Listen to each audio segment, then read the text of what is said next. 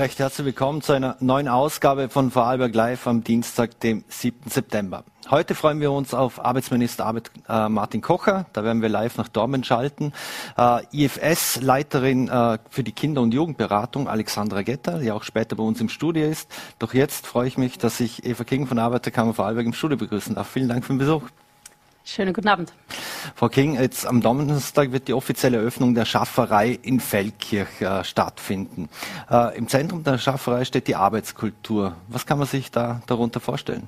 Ja, in Feldkirch eröffnen wir einen neuen Kulturort auf 4 Geschossen. Das ist das ehemalige Jugendzentrum Graf Hugo, das sorgfältig renoviert wurde. Und am Donnerstag bis Samstag findet die Housewarming-Party statt. Mhm. Warum betreibt die AKS ein eigenes Haus dafür? Wie ist denn da überhaupt die Idee dazu entstanden? Ja, Arbeitskultur befindet sich ja ständig im Wandel. Sie wird digitaler, sie wird flexibler, sie wird vor allem auch schneller und sie erfordert neue Fähigkeiten. Und wir haben das gerade während der Corona-Pandemie gesehen. Es quasi wird alles auch quasi für die Menschen sich verändern. Und das zeigt eigentlich auch einfach, dass das Thema relevant ist. Arbeitskultur bleibt nie stehen. Früher hat man erwartet, dass die Menschen per Stechuhr am Arbeitsplatz möglichst kontrolliert arbeiten. Heute weiß man, dass Menschen besser arbeiten, wenn sie mehr Freiraum, mehr Eigenverantwortung haben. Und es ist natürlich Kernaufgabe der Arbeiterkammer auch, Arbeitskultur von morgen mitzugestalten. Und das wollen wir nicht alleine tun, sondern wir wollen einen Raum eröffnen, wo sich alle einbringen können. Arbeitnehmer wie Arbeitgeber. Die Schafferei ist für alle offen. Und warum? Oder wie ist es denn zum Namen Schafferei gekommen? Oder in Vorarlberg wird man sich sehr wohl damit mit dem Namen fühlen. Schaffer, Hüslebauer, klassisch hier. Ja, Schafferei gehört fast zum Gründungsmythos von Vorarlberg. Schaffer, Hüslebauer war also naheliegend. Es dreht sich alles ums Schaffen. Schaffen bedeutet ja nicht nur arbeiten, sondern Schaffen ist ja auch vor allem der kreative Teil der Arbeit. Etwas erschaffen oder schaffen wir es. Und das war Inspiration für den Namen Schafferei. Wir hatten für das Gebäudekonzept verantwortlich gezeichnet. Da wurde ja extrem viel umgebaut und gemacht insgesamt. Und vor allem auch, warum ist es genau in Feldkirch? War das naheliegend, weil auch die AK-Zentrale in Feldkirch ist? Ja, es geht eigentlich darum, das Haus ist eine Gründerzeitvilla und das war das erste Waisenhaus Vorarlbergs. Es war Amtsgebäude, es war eine Schule, es war zuletzt eben ein Kulturort mit dem Jugendzentrum. Und es geht darum, auch dieses Gebäude zu erhalten und als öffentlichen Ort für die Stadt zu erhalten. Und deswegen war eine sehr sorgfältige Renovierung gefragt und das Büro Johannes Kaufmann hat sich mit dieser Sanierung befasst und der Innenarchitekt Daniel Büchel hat eben mit uns eine der Arbeitskultur, dem Leitmotiv gemäße Innenarchitektur entworfen, wofür eben ein Upcycling-Ansatz gewählt wurde. Das heißt, sehr viel Möbel von anderen Orten hier wurden hier geschafft, die eben die Arbeitskultur der letzten Jahrzehnte reflektieren. Was für Formate sind jetzt dort geplant in der Schafferei? Geht es da klassisch um Weiterbildung? Sie haben schon gesagt, da will man viel reflektieren etc. Aber was für Formate sollen dort stattfinden? Also es ist für jeden etwas dabei.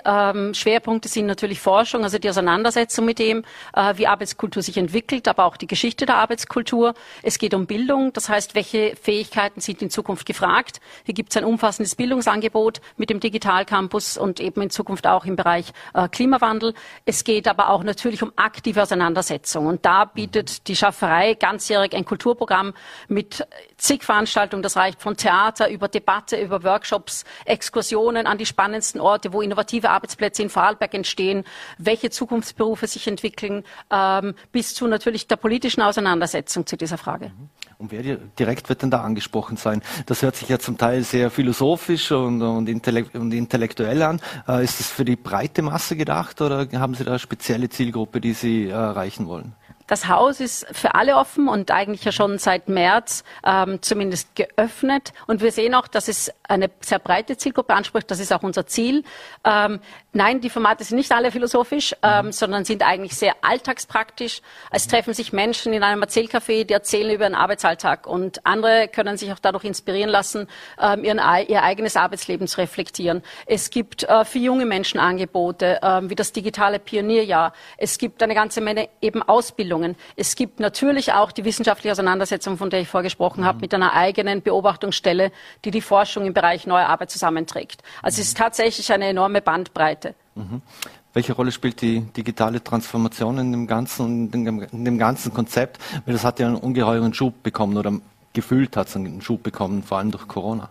Ja, also beides, oder? Heute ist analog genauso wichtig wie digital. Deswegen braucht es auch ein Gebäude wirklich als Ort. weil bis dato wurde Arbeitskultur, hatte keinen Ort, oder? Und zum ersten Mal sozusagen hat es hiermit einen Ort bekommen.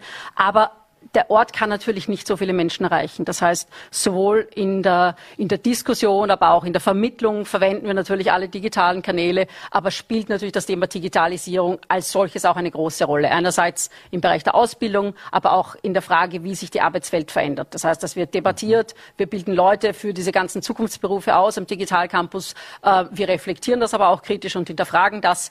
Also eigentlich in jedem Aspekt. Und gerade, weil Sie angesprochen haben, Telework, das ist sicher einer der greifbarsten Veränderungen. Und das Ziel ist ja, dass die besten Ideen aus der Schafferei auch tatsächlich, jetzt wieder über die Arbeiterkammer, in der Interessenspolitik tatsächlich in der Arbeitsverfassung landen. Also wir wollen auch tatsächlich aus der Schafferei Ideen importieren und sagen, okay, so möchten wir die Arbeitswelt von morgen gestalten. Also wie ein kleiner Think Tank auch, ein integrierter? Ja, es ist ein neuer Zugang, ein sehr niedrigschwelliger, der auch andere Zielgruppen erreichen soll, eben nicht nur Arbeitnehmer, aber auch quasi jung und alt, die sich einbringen können und die erstmals eigentlich die Arbeitswelt von morgen so unmittelbar mitgestalten können.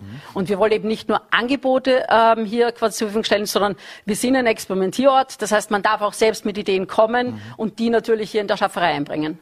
Und werden Sie da sehr stark auf Experten und Expertinnen von außen setzen oder auch sehr aus der Arbeiterkammer selbst? Also es ist sehr stark, es sind sehr stark Leute von außen, also aus dem Kulturbetrieb, aus Vorarlberg, Wissenschaftler. Es findet Donnerstag, Freitag eine große Konferenz mit 30 Wissenschaftlern aus dem deutschsprachigen Raum statt. Es sind natürlich jedermann, der kommt und sich mit Ideen einbringt, die uns Impulse geben.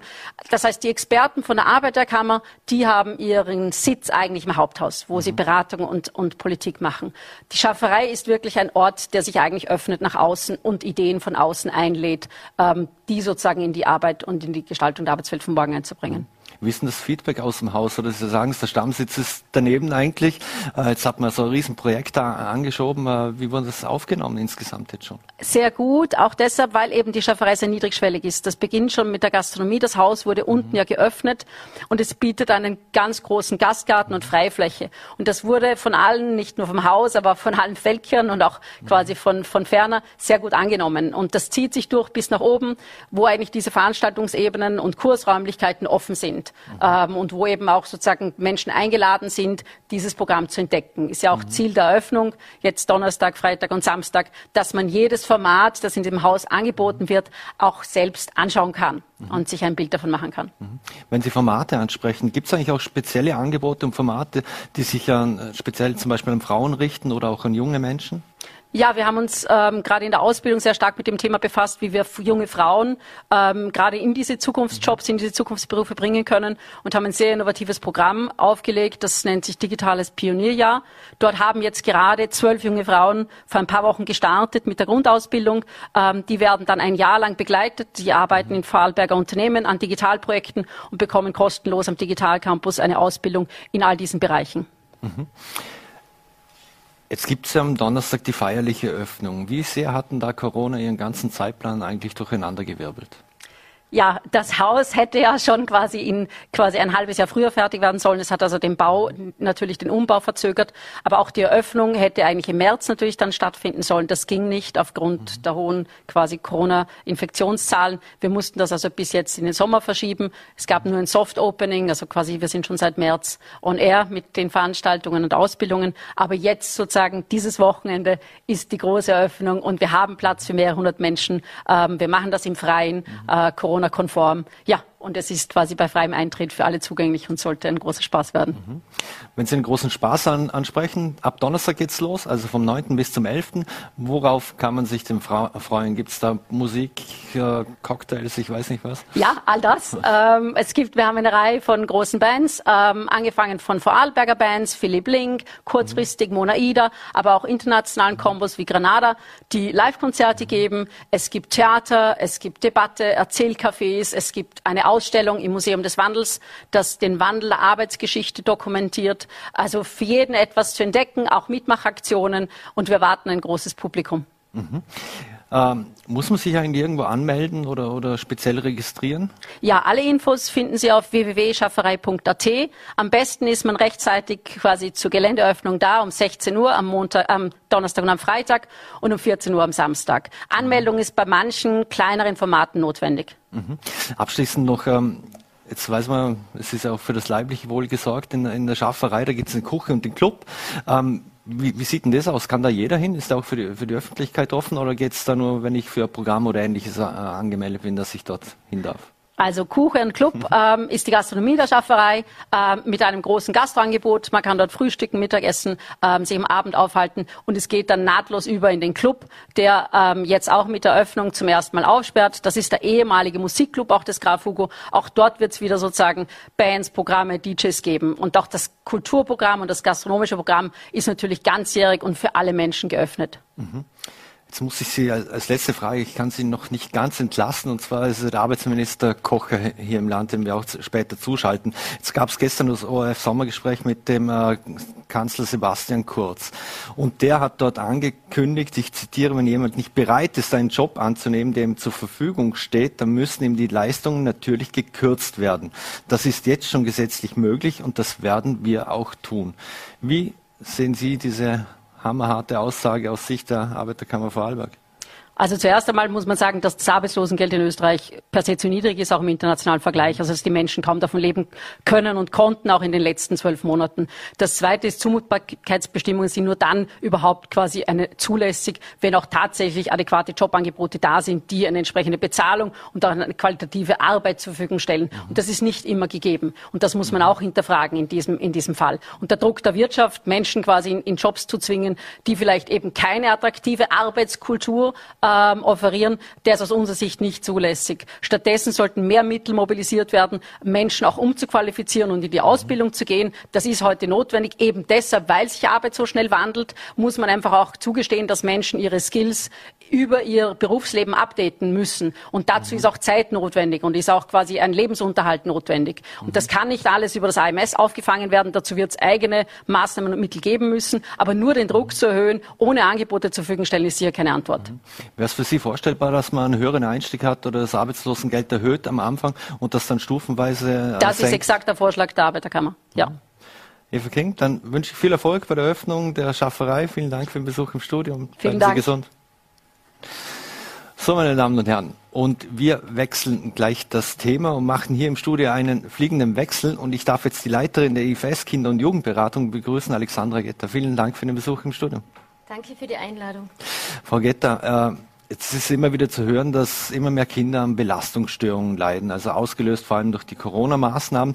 Wie ist da aus Ihrer Sicht die Situation im Land?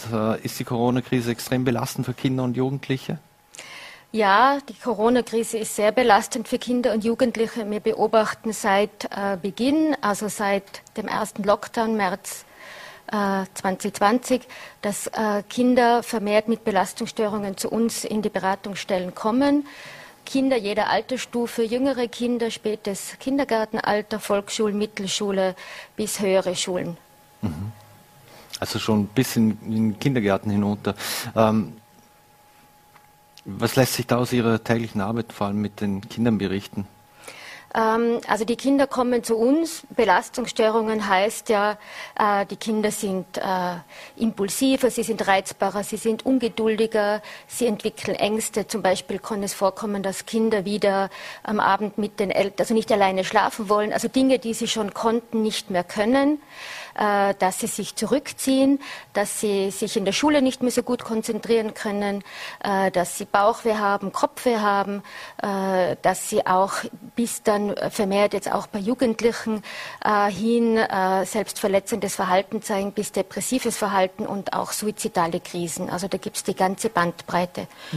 Oft zeigt es sich schon, dass diese Kinder schon ein Stück weit belastet waren, dass es vielleicht vorher schon Themen gegeben hat, Themen, die die Kinder vielleicht mitbringen, zum Beispiel eine Lernschwäche, aber auch familiäre Belastungen, kranke Elternteile oder Trennung der Eltern.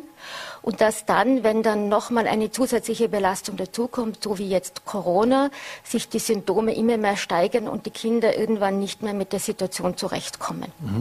Wirkt da jetzt, mal ganz anders gesprochen, wirkt da in dem Fall Corona oder hat die Auswirkungen wie zum Beispiel eine Droge, die bei einem Jugendlichen oder eine Psychose auslösen kann, dass jetzt Corona da ist und das löst etwas aus in den Kindern? Ja, natürlich. Also es gibt ja immer Also es gibt Dinge, die belasten und es gibt Dinge, die stabilisieren. Und was mit Corona ja passiert ist, ist, es hat eine höhere Belastung gegeben, also Homeschooling,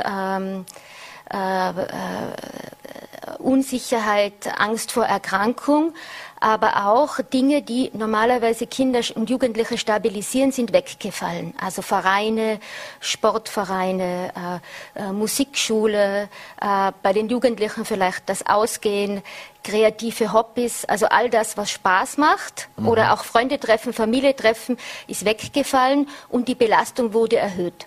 Und das hat natürlich bei vielen Kindern dazu geführt, dass sie mit der Situation nicht mehr zurechtgekommen sind. Hat man da die Belastung, die durch Corona für die Kinder und Jugendlichen entstanden ist, auch etwas unterschätzt? Jein, jein. Also es wusste ja niemand, wie lange das dauert. Das muss man dazu sagen. Also das Problem an Corona ist ja, dass die Dauer und die bleibende Unsicherheit. Nach dem ersten Lockdown, also im ersten Lockdown, war ja auch unsere Beratungsstelle geschlossen und wir haben Beratung nur über Zoom und über das Telefon angeboten. Und im ersten Lockdown waren wir erstaunt, wie gut, wie resilient Familien in Vorarlberg sind. Also wie gut die Familien mit dieser Situation zurechtgekommen sind. Wir hatten uns mehr erwartet, dass es schwieriger wird in den Familien. Es war auch für viele Familien eine Entlastung. Schule ist ja auch eine Entlastung, Arbeit ist eine Entlastung. Die Eltern waren zu Hause und hatten Zeit mit den Kindern. Und dann auch letztes Jahr im Sommer haben sich viele Symptome, viele Kinder haben sich auch wieder sehr gut stabilisiert. Aber dann im Herbst ist es ja weitergegangen und jetzt speziell Jugendliche, die ja von November bis März im Homeschooling waren, zeigen jetzt einfach durch diese Dauerbelastung erhöhte Symptome. Und das sehen wir jetzt bei uns in der Arbeit. Jetzt ist es auch so, dass bei Kindern oftmals eigentlich der Fall ist, dass die viel anpassungsfähiger sind als Erwachsene. Aber warum haben sich Kinder an diese besonderen Umstände nicht gewöhnt? Also ja, Kinder sind resilienter und gesunden schneller, oder? Haben auch mehr Ressourcen noch und das hängt auch sehr mit dem familiären Umfeld zusammen. Also je stabiler das familiäre Umfeld ist, desto stabiler ist auch das Kind, kann man sagen. Das Problem ist die Dauer und die bleibende Unsicherheit. Auch jetzt, wenn man wieder auf den Herbst blickt, ich denke mir, es gibt große Bemühungen, die Schulen offen zu halten, da sind sich alle Zuständigen einig, aber es bleibt die Unsicherheit. Kann man zum Beispiel 4. Klasse Mittelschule, kann man die Wienreise planen? Kann man das Skilager planen? Kann man überhaupt irgendetwas planen? Kann man den Kindergeburtstag planen? Also diese Unsicherheit bleibt, auch wenn es natürlich mittlerweile schon Erfahrungen gibt, jetzt speziell mit dem Homeschooling, wie man mit dieser Situation umgeht. Was macht das mit Kindern und Jugendlichen, wenn sie wirklich nicht in die Schule gehen können? Vor allem auch, was ihre Entwicklung betrifft. Ich kann mir vorstellen, am Anfang, in den ersten Tagen hat jedes Kind geschrien, oder viele haben geschrien, Hurra! Und später, nach mehreren Wochen, ist das gekippt. Eben, was ich schon geschildert habe, die Kinderentwicklungen sind leicht reizbar, sind ungeduldig, haben Kopfweh, manche ziehen sich sehr zurück, also das ist ein bisschen von Kind zu Kind verschieden. Manche Kinder sind natürlich auch entlastet, wenn sie nicht zur Schule gehen müssen. Das muss man auch sagen. Speziell dieser Hybridunterricht dann im Spätfrühling, Mai, Juni, war für viele Kinder optimal. Kleine Klassengröße, Kinder, mit denen ich es wurde sehr gut geschaut, dass Kinder in der Gruppe sind, die sich auch gut verstehen. Die Kinder haben gesagt, ich kann mich besser konzentrieren, die Klasse ist kleiner, ich habe mehr Zeit mit der Lehrerin. Also das wurde von vielen Kindern sehr positiv erlebt. Wie machen sich so Belastungsstörungen bemerkbar? Sie haben gerade gesprochen von Kopfweh und ähnlichen Dingen. Bei welchen Signalen sollte man sich Hilfe holen? Also lieber früher als später. Also immer, wenn ich als Eltern das Gefühl habe, mein Kind verändert sich jetzt einfach und ich komme auch nicht mehr mit der Situation zurecht, mit meinem Kind. Also auch mir gehen die Ressourcen aus oder die Ideen, wie ich das jetzt bewältigen könnte. Zum Beispiel ein Kind schläft überhaupt nicht mehr alleine, also kann Dinge nicht mehr, die es schon konnte, zum Beispiel alleine schlafen, will nicht mehr in die Schule gehen, will nicht mehr den Schulweg alleine bewältigen. Also das wäre ein Zeichen, wenn das immer mehr wird, oder? Und ich Dinge probiere und merke, dass, wie ich mein Kind sonst beruhige oder stabilisiere, funktioniert nicht mehr. Bei älteren Kindern, also bei den Jugendlichen, ist es oft dieser Rückzug. Und das sind auch Themen, die oft unbemerkt bleiben. Die funktionieren auf eine Art, die sind nicht so auffällig. Und das sind Jugendliche, die wir jetzt in der Arbeit vermehrt sehen, die dann schon Anpassungsstörungen oder auch eine depressive Symptomatik gerutscht sind. Auch, was wir auch sehen, sind Essstörungen, also Gewichtsverlust zum Beispiel ist auch etwas, oder Gewichtszunahme, also alles, wo ich als Eltern oder auch Bezugspersonen, das heißt auch Lehrer, Lehrlingsausbildner, Nachbarn, alles mögliche, Verwandtschaft beobachte, dieses Kind verändert sich und es geht in eine Richtung, es wird immer schlechter statt besser. Wenn Sie sagen, das verändert sich, wie werden sich die Erfahrungen der Kinder und Jugendlichen während dieser Pandemie denn mittelfristig auch, ich sage jetzt mal, in der Beziehung zu ihren Eltern oder Bezugspersonen auswirken aus Ihrer Sicht? Ja, also ich denke mir, das, was sicher sehr belastend war, ist das Homeschooling. Also diese Doppelfunktion von Eltern und Lehrer, Lehrerin wurde sowohl von den Kindern als auch von den Eltern sehr belastend erlebt. Und das hat sicher langfristig, hat das negativen Einfluss auf die Eltern-Kind-Beziehung. Gibt es eigentlich Auffälligkeiten, wenn es um die sozioökonomische Herkunft der Kinder geht? Ja und nein. Also ich denke mir, Jugendliche, die von November bis März zu Hause sitzen, sind belastet, ob ich jetzt aus einem wohlhabenderen Elternhaus komme oder aus einem weniger wohlhabenden. Der Unterschied ist natürlich, dass ich vielleicht ein eigenes Zimmer habe, bessere digitale Ausstattung und vielleicht besser unterstützt wäre schulisch. Aber die Kinder sind genauso belastet. Gibt es eigentlich Erfahrungen, wie Kinder mit psychischen Vorerkrankungen die Situation erleben? Diese Pandemie? Ja, also die kommen zu uns und die Symptomatik steigert sich einfach. Also wenn ich vielleicht vorher ein bisschen labiler war, Stimmungsschwankungen hatte, vielleicht auch Ängste, dann ist es jetzt durch Corona beobachtbar, dass sich die Symptome steigern. Also es kann vermehrt zu Zwängen kommen, es kann vermehrt zu einer Angsterkrankung kommen, dass man gar nicht mehr in die Schule geht, noch mehr sozialer Rückzug, Beziehungsabbruch, bei jüngeren Kindern vielleicht keine Lust mehr zu spielen. Also das Ganze steigert sich einfach noch. Wie läuft denn das ab, wenn ich entscheide, dass mein Kind Hilfe braucht oder ich denke, dass mein Kind Hilfe braucht und ich mich jetzt zum Beispiel an das IFS wende? Wie läuft denn das eigentlich ab, dass mein Kind ein Beratungsgespräch zum Beispiel kriegt? Also Teil einer Kindertherapie und auch eigentlich meist einer Jugendlichentherapie ist auch die Arbeit mit dem Bezugssystem, das heißt mit den Eltern. Oft melden sich die Eltern bei uns und es gibt dann ein Erstgespräch, wo mal wie ein Clearing stattfindet. Was ist denn überhaupt das Thema? Was ist denn das Anliegen? Und das versucht man, wenn sich die Eltern melden, auch mit dem Jugendlichen und mit Kindern, dass man das relativ zeitnah macht, innerhalb von 1 bis 2 Wochen, dass dieses Erstgespräch stattfindet. Wenn das Kind dann kommt, gibt es nochmal so eine Abklärungsphase, wo man schaut, da arbeitet man mit kreativen Medien, mit Rollenspiel, mit Gefühlskarten, mit Geschichten, dann gibt es so Verfahren wie Familientieren, um zu schauen, ist das, was das Kind erzählt, passt es zu dem, was die Mutter erzählt? Stimmen diese Anliegen oder der Vater, stimmen diese Anliegen überein? Gibt es da vielleicht nochmal andere Themen, die sich zeigen? Zum Beispiel ein Geschwisterkonflikt oder etwas, was den Eltern gar nicht so bewusst ist. Und dann gibt es mit begleitenden Elterngesprächen, also mit jüngeren Kindern wird einfach vermehrt spieltherapeutisch gearbeitet, eben mit Rollenspiel, integratives Sandspiel.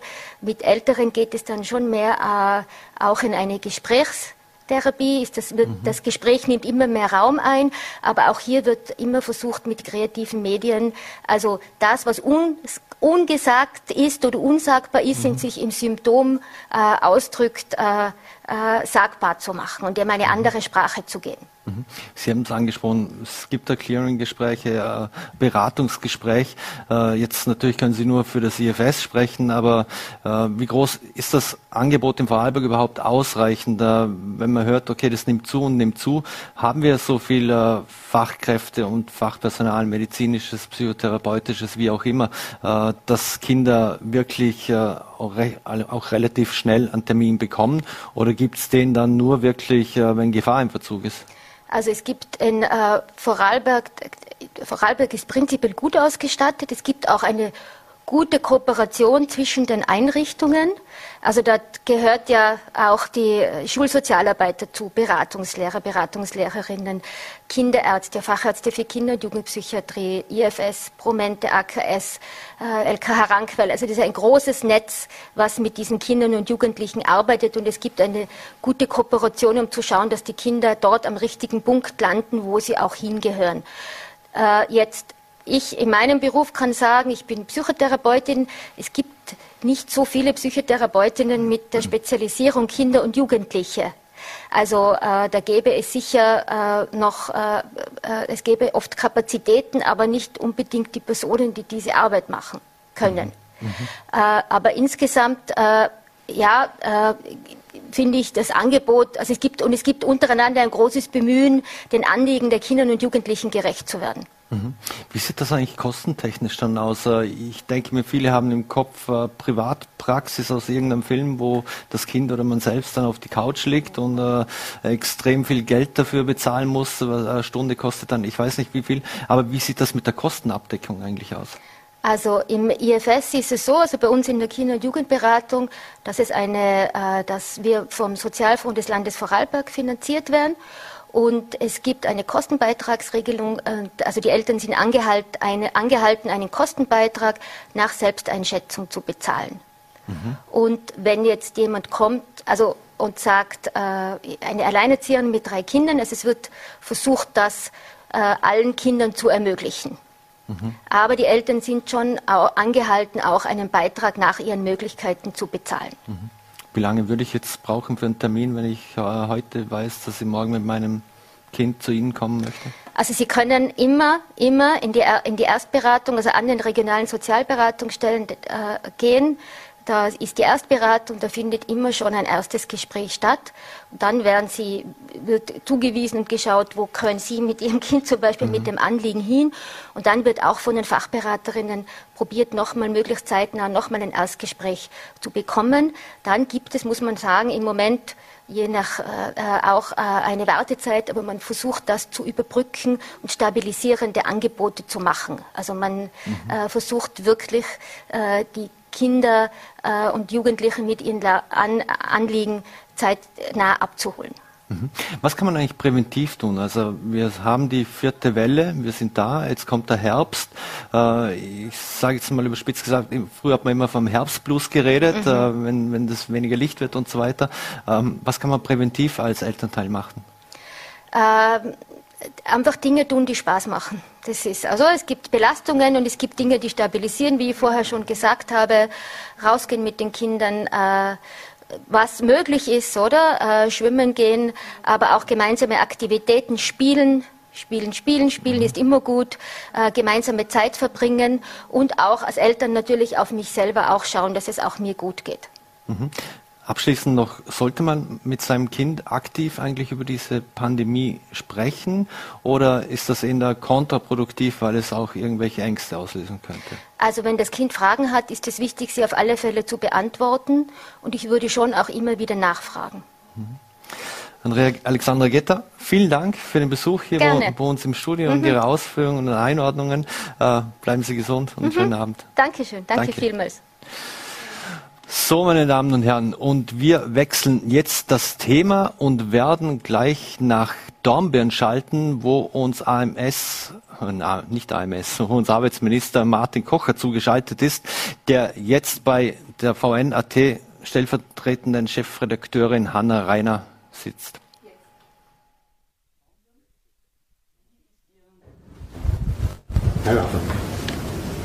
Herr Minister, Sie haben sich gerade hier ein Bild gemacht über die Arbeit der Jugendwerkstätten hier in Dornbirn. Wie ist Ihr Eindruck, wie wichtig sind überhaupt solche Einrichtungen, wenn es um berufliche Perspektiven für Jugendliche geht? Das sind sehr wichtig. Wir haben glücklicherweise zwar in Österreich, was die Jugendbeschäftigung gibt, eine gute Lage. Die Arbeitslosigkeit der jungen Menschen ist schon unter dem Vorkrisenniveau, aber trotzdem sind immer noch tausende junge Menschen in Österreich jedes Jahr, die Schwierigkeiten haben, in den Arbeitsmarkt einzusteigen, weil sie sprachlich Probleme haben, Belastungen, die aus der Familie kommen, weil sie sich etwas schwerer tun in der Schule als die anderen. Und deshalb ist es so wichtig, Einrichtungen zu haben, die junge Menschen an den Arbeitsmarkt langsam heranführen und sie begleiten auf diesem Weg, weil es dann auch sehr, sehr viele schaffen.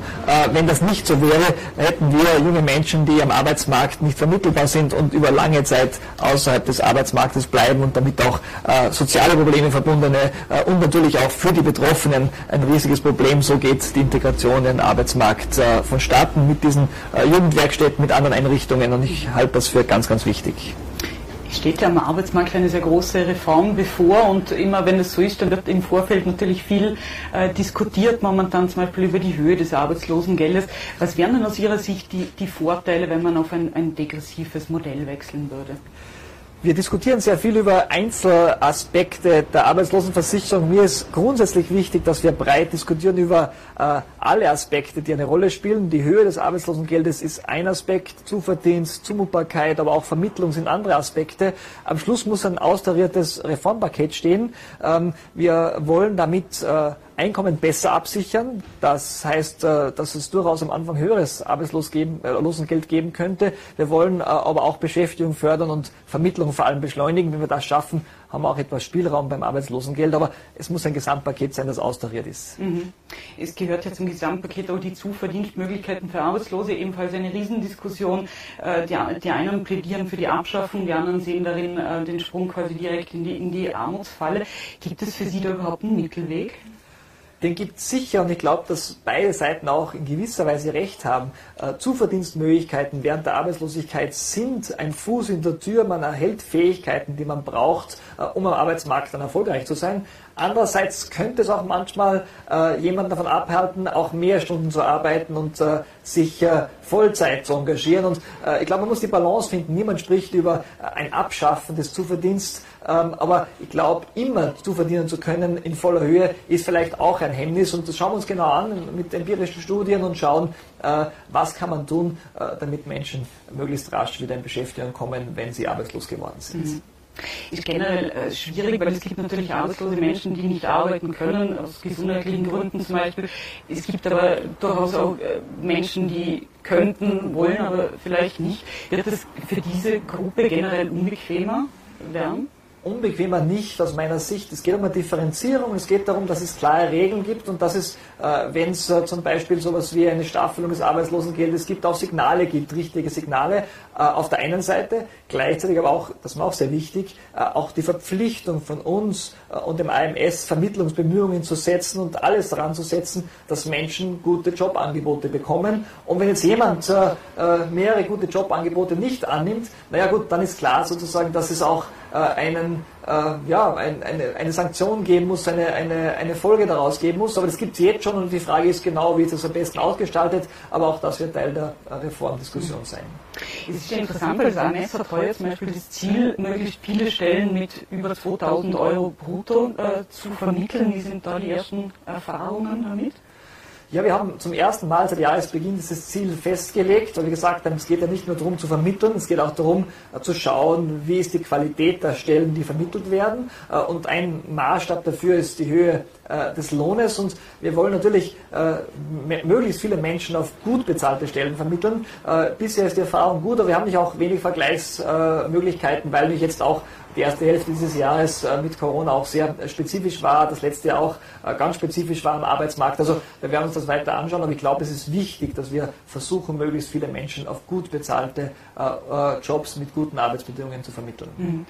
Weil man hört ja immer mehr, Arbeit muss sich auch lohnen, so als Schlagwort. Jetzt wissen wir natürlich, für Löhne und Geld sind traditionell die Sozialpartner verantwortlich. Ist eine staatliche Einmischung überhaupt sinnvoll?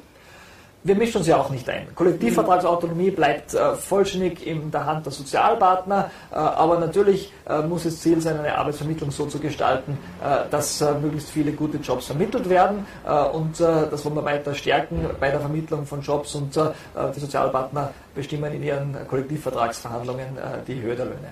Mhm. Da wird ja immer wieder über Zumutbarkeit diskutiert. Bundeskanzler Kurz hat sich jetzt für eine Verschärfung ausgesprochen von den Zumutbarkeitsbestimmungen.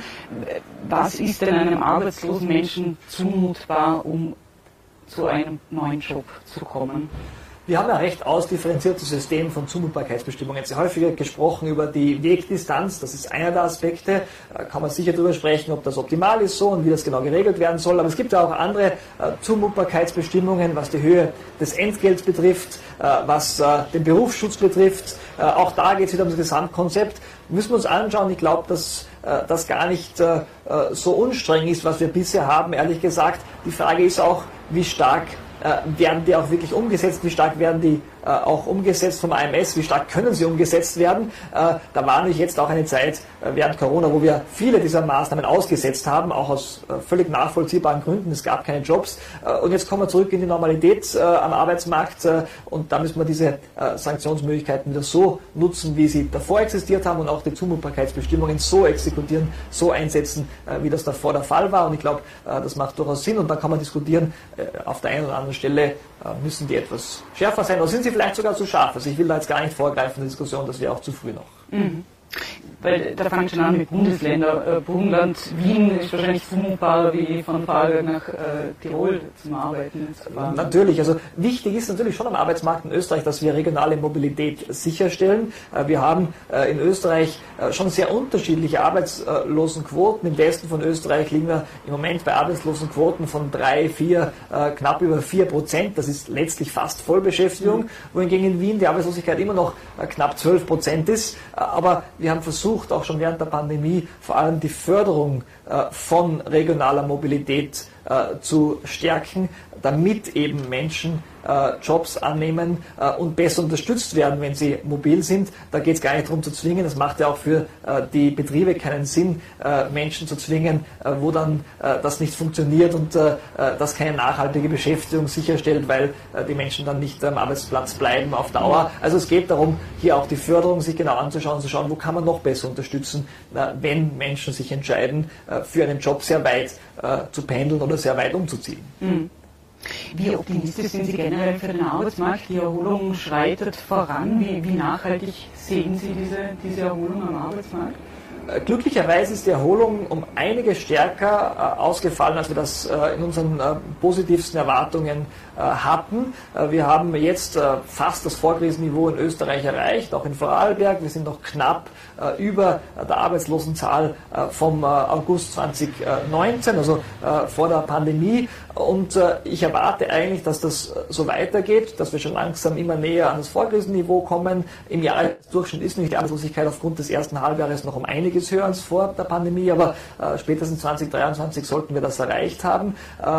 Natürlich gibt es eine gewisse Unsicherheit, die mit der Gesundheitsentwicklung zusammenhängt, aber ich bin sehr hoffnungsfroh, dass der Arbeitsmarkt nicht mehr so stark getroffen wird, selbst wenn es noch etwas an Einschränkungen braucht, um die Pandemie zu bekämpfen. Wir werden alles daran tun, dass der Arbeitsmarkt stabil bleibt und dass der Boom, der jetzt entstanden ist in der Wirtschaft, auch weiter getrieben werden kann. Herr Minister, vielen Dank für das Gespräch. Und mit diesem optimistischen Bild gehen wir zurück zu dir, Marc, ins Studio. Vielen Dank. Das war die stellvertretende Chefredakteurin Hanna Reiner mit Arbeitsminister Martin Kocher. Und das war's auch schon wieder mit Vorarlberg Live. Wir bedanken uns fürs Zusehen, würden uns freuen, wenn Sie morgen wieder einschalten, 17 Uhr, VNRT, VLRT oder Ländle TV. Einen schönen Abend und bleiben Sie gesund.